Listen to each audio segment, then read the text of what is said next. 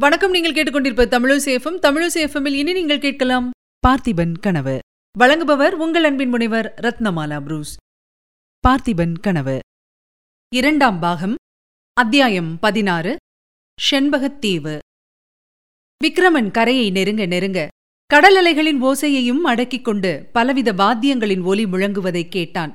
சங்கு தாரை எக்காளம் பேரிகை ஆகியவை ஏக காலத்தில் முழங்கி வானமுகடு வரையில் பரவி எதிரொலி செய்தன. இவ்வளவு சத்தங்களுக்கிடையில் மாந்தர்களின் குரலில் கிளம்பிய கோஷம் ஒன்று விக்ரமனுக்கு மயிர்கூச்சல் உண்டாக்கிற்று. வீரவேல் வெற்றிவேல் என்னும் கோஷம்தான் அது. அந்த தீவில் வாழும் மனிதர்கள் என்ன ஜாதி யாரோ எப்படிப்பட்டவர்களோ என்ன பாஷை பேசுபவர்களோ ஒருவேளை நரமாமிச பட்சணிகளாய்க் கூட இருக்கலாம் அல்லவா?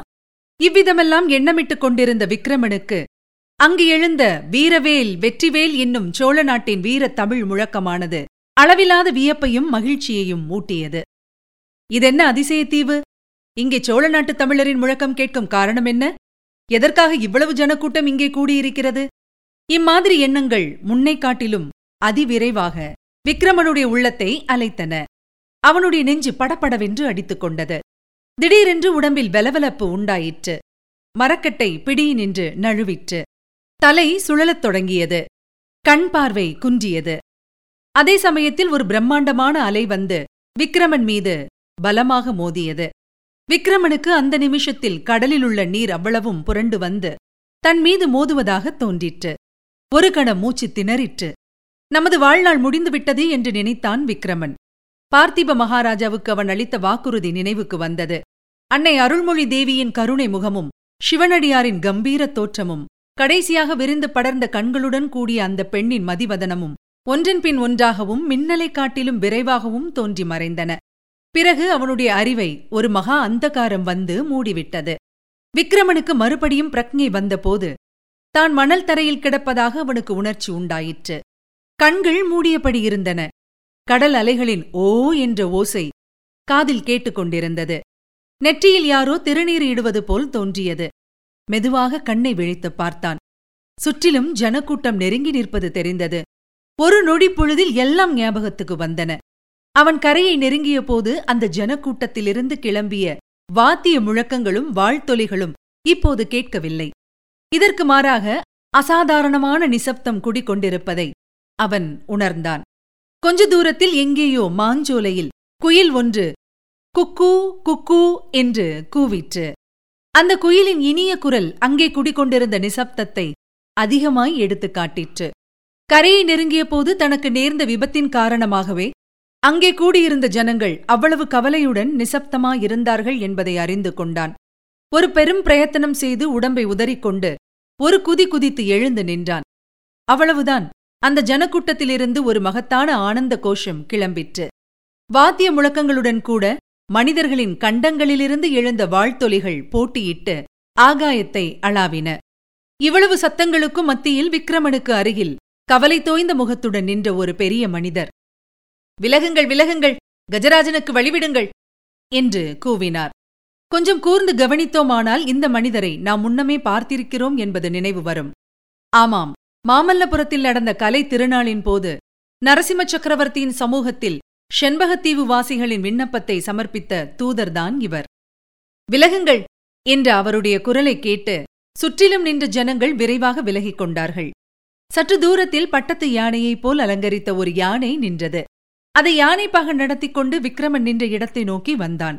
பட்டண பிரவேசத்துக்காக அலங்கரிக்கப்பட்டது போல காணப்பட்ட அந்த கஜராஜனுடைய தூக்கிய துதிக்கையில் ஓர் அழகான புஷ்பஹாரம் இருந்தது விக்ரமன் மந்திர சக்தியினால் கட்டுண்டவனைப் போல் யானையை பார்த்தபடி கையை கட்டிக்கொண்டு அசையாமல் நின்றான்.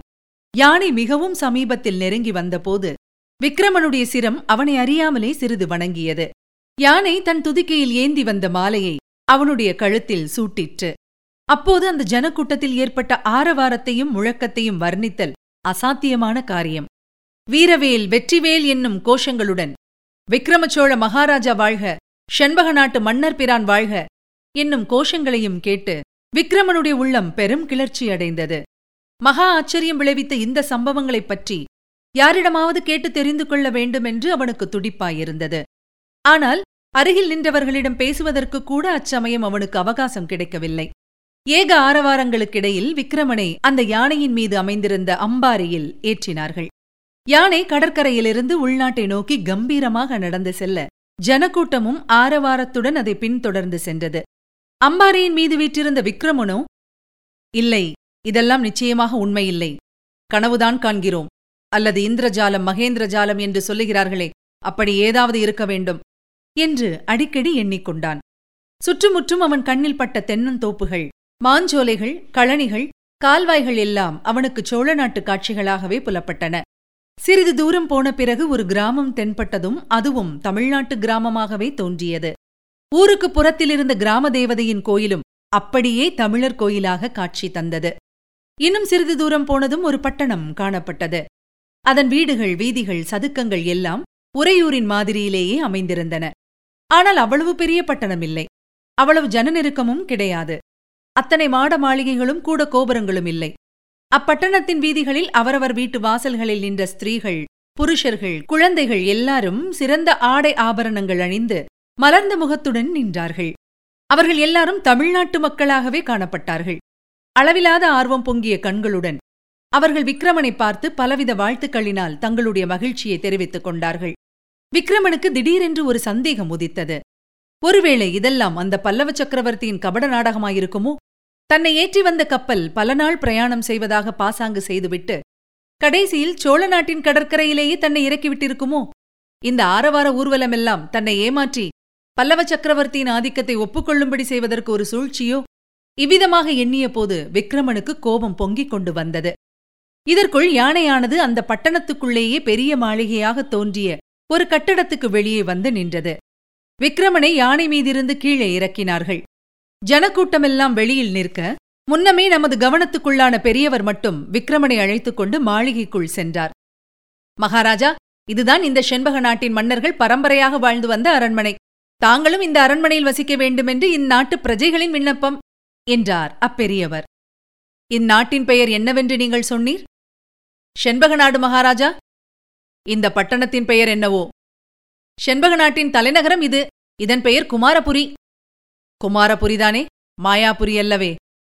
இல்லை அரசே குமாரபுரிதான். நீர் யார் என்று கொஞ்சம் சொன்னால் நன்றாயிருக்கும். அடியின் பெயர் சித்தார்த்தன். காலம் சென்ற விஷ்ணுவர்தன மகாராஜாவுக்கு நான் முதல் மந்திரி. தங்களுக்கு விருப்பம் இருந்தால். என்ன சொன்னீர்? மந்திரி என்றீரா மந்திரவாதி என்றீரா? மந்திரிதான் மகாராஜா. ஒருவேளை மந்திரவாதியோ என்று நினைத்தேன். ஆமாம் நீர் மந்திரவாதி இல்லாவிட்டால் நான் யார் என்பதும் என்னை இன்று காலை இந்த தீவுக்கரையில் கொண்டு வந்து இறக்கி விடுவார்கள் என்பதும் எப்படி தெரிந்தது? அது பெரிய கதை மகாராஜா. சாவகாசமாக எல்லாம் சொல்கிறேன். இப்போதைக்கு இப்போதைக்கு இது உண்மையாகவே அரண்மனைத்தானா? அல்லது சிறைச்சாலையா என்று மட்டும் சொன்னால் போதும். என்ன வார்த்தை சொன்னீர்கள்? சிறைச்சாலையா? இந்த நாட்டில் சிறைச்சாலை என்பதே கிடையாது. சிறைச்சாலை ராஜதுரோகம் தண்டனை என்பதெல்லாம் பரதகண்டத்திலேதான் மகாராஜா. அப்படியா? பரதகண்டத்துக்கும் இந்த நாட்டுக்கும் எவ்வளவு தூரமோ? சாதாரணமாய் பன்னிரண்டு நாள் கடல் பிரயாணம் புயல் மழை முதலியவை குறுக்கிட்டால் இன்னும் அதிக நாளாகும். உண்மைதானே சொல்கிறீர்? அடியேன் உண்மை தவிர வேறு பேசுவதில்லை. அப்படியானால் தமிழகத்திலிருந்து பன்னிரண்டு நாள் பிரயாணத்தில் உள்ள நீங்கள் தமிழ் மொழி பேசுகிறீர்களே எப்படி? மகாராஜா இந்த செண்பகத்தீவிலே மட்டுமல்ல இன்னும் கிழக்கே தூரத்திலுள்ள தீவுகளிலும் தமிழ் மக்கள் வசிக்கிறார்கள் தமிழ்மொழி பேசுகிறார்கள். தங்களுடைய மூதாதை கரிகாலச் சோழரின் காலத்தில் சோழ நாட்டுத் தமிழர்கள் வளமிக்க இந்த தீவுகளில் வந்து குடியேறினார்கள். கரிகாலச் சோழரின் குமாரர்தான் இந்த பட்டணத்தை ஸ்தாபித்தார். அதனாலேயே குமாரபுரி என்று அதற்கு பெயர் ஏற்பட்டது. அந்த நாளில் சோழ சேனாதிபதி ஒருவர் சக்கரவர்த்தியின் ஆக்ஞையின் பேரில் இந்நாட்டை ஆட்சி புரியலானார். அவருடைய சந்ததியார் பத்து வருஷத்துக்கு முன்பு வரையில் இந்நாட்டின் அரசர்களாயிருந்து செங்கோல் செலுத்தி வந்தார்கள். அந்த வம்சத்தின் கடைசி அரசரான விஷ்ணுவர்தனர் சந்ததி இல்லாமல் காலமானார். பிறகு இந்த நாடு இன்று வரையில் அரசர் இல்லாத நாடாயிருந்து வந்தது. அடிக்கடி பக்கத்து தீவுகளில் உள்ளவர்கள் வந்து இந்நாட்டின் பட்டணங்களையும் கிராமங்களையும் சூறையாட ஆரம்பித்தார்கள். வெவ்வேறு பாஷை பேசுவோரும் அநாகரிகர்களும் தட்டை மூஞ்சிக்காரருமான பற்பல சாதியார் இந்த தீவை சுற்றியுள்ள தேசங்களில் வசிக்கிறார்கள். அவர்களை எதிர்த்து நின்று வெற்றி பெறுவதற்கு அரசரில்லா குடிகளாகி எங்களால் முடிவதில்லை. இப்படிப்பட்ட சமயத்தில் முருகக் கடவுளே அனுப்பி வைத்தது போல் சோழர் குல கொழுந்தான தாங்கள் எங்களை தேடி வந்திருக்கிறீர்கள். எங்களுடைய பாக்கியம்தான். கரிகாலச் சோழனை பற்றி அந்த பெரியவர் பிரஸ்தாபித்த உடனே விக்ரமன் மிகவும் ஸ்ரத்தையுடன் கேட்கத் தொடங்கினான். அவனுக்கிருந்த சந்தேகம் அவநம்பிக்கை எல்லாம் போய்விட்டது.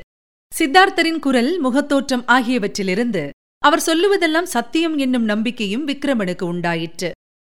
நமது தந்தை பார்த்திப மகாராஜா எந்த கரிகால் வளவனைப் பற்றி அடிக்கடி பெருமையுடன் பேசி வந்தாரோ அந்த சோழர் குல முதல்வன் காலத்திலே தமிழர்கள் வந்து குடியேறிய நாடு இது.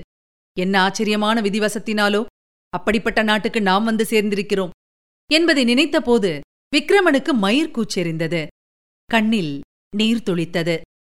ஐயா உம்மை நான் பரிபூரணமாக நம்புகிறேன். எல்லா விஷயங்களையும் விவரமாக அப்புறம் கேட்டுக்கொள்கிறேன். இப்போதைக்கு ஒன்று மட்டும் சொல்லிவிடுகிறேன்.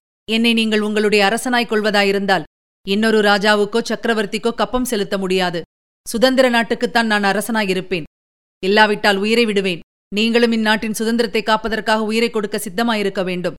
எதிரிகள் துஷ்டர்களாயிருந்தாலும் நல்லவர்களாக இருந்தாலும் யாராயிருந்தாலும் பணிந்து போகிறது என்ற பேச்சை உதவாது. இதற்கு சம்மதமாயிருந்தால் சொல்லுங்கள். என்றான் விக்ரமன். மகாராஜா தங்களுடைய தந்தை பார்த்திப மகாராஜா போர்க்களத்தில் அடைந்த வீரமரணத்தின் புகழ் எங்கள் காதுக்கும் எட்டியிருக்கிறது. எங்களுடைய உடம்பில் ஓடுவதும் சோழ நாட்டின் வீரரத்தம்தான். இந்நாட்டில் வாழும் தமிழ் மக்கள் உடல் பொருள் ஆவியை கொடுத்து தங்கள் சுதந்திரத்தை காப்பாற்றிக் கொள்ள ஆயத்தமாயிருக்கிறார்கள். வீர தலைவன் ஒருவன் தான் எங்களுக்கு வேண்டியிருந்தது. தாங்கள் வந்துவிட்டீர்கள். இனி என்ன குறை? அச்சமயம் கோயில் சேமக்கலசத்தின் ஓசை கேட்டது. சித்தார்த்தர் மகாராஜா தாங்கள் ஸ்நானபானங்களை முடித்துக்கொண்டு சிறிது இளைப்பாருங்கள். சாயங்கால முருகவேள் ஆலயத்துக்குப் போய் தரிசனம் செய்ய வேண்டும். கூடிய சீக்கிரத்தில் முடிசூட்டு விழா நடத்துவது பற்றியும் யோசனை செய்ய வேண்டும் என்றார். இதுவரை நீங்கள் கேட்டது அமரர் கல்கையின் பார்த்திபன் கனவு. வழங்கியவர் உங்கள் அன்பின் முனைவர் ரத்னமாலா புரூஸ். மீண்டும் அடுத்த அத்தியாயத்தில் சந்திக்கலாம். இணைந்திருங்கள் மகிழ்ந்திருங்கள். இது உங்கள் தமிழோசி எஃப்எம். இது எட்டு திக்கும் எதிரொலை கட்டம்